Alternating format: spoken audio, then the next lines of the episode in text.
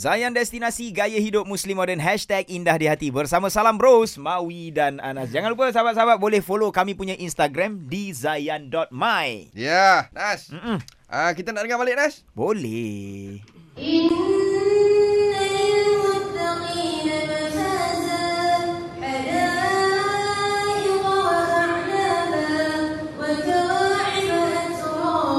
Alhamdulillah, ha, ini kita bersama dengan Imam Viral. Yes Imam cilik yang baru umur 13 tahun. Mhm. Baru-baru ni, ya, Nas. Eh? Ya Jadi Imam Terawih di Masjid An-Nur, Kampung Melayu Subang. Debar kan Ha, ha, Imam Faris. Faris.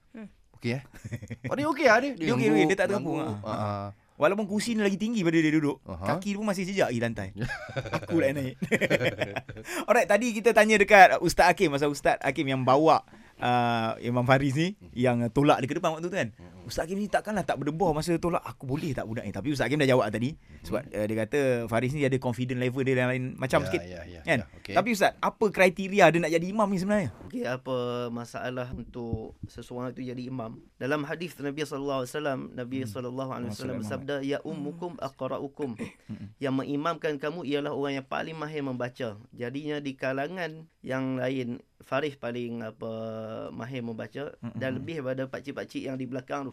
Jadinya dia layak dia layak untuk uh, jadi imam, tak ada masalah. Sejarah pun membuktikan bahawa Usamah bin Zaid Masa tu dia umur uh, dalam hampir 18 tahun. Hmm. Dia dilantik oleh Nabi sallallahu alaihi wasallam untuk mengetuai uh, tentera Uh-huh.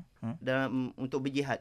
Di bawah kepimpinan Usamah bin Zaid Mhm. ialah Abu Bakar uh, Sayyidina Umar golongan yang hebat-hebat. Hebat-hebat, Di kalangan- ah, ah. tak, tak ada masalah. Hmm. Jika dia layak dia di ke depan. Oh, Kita ada adil. masalah. Itu yang pentingnya adil kan Ya. Jadi Ha kita ni Bo- sebagai boleh- orang yang dah berumur ni, ha.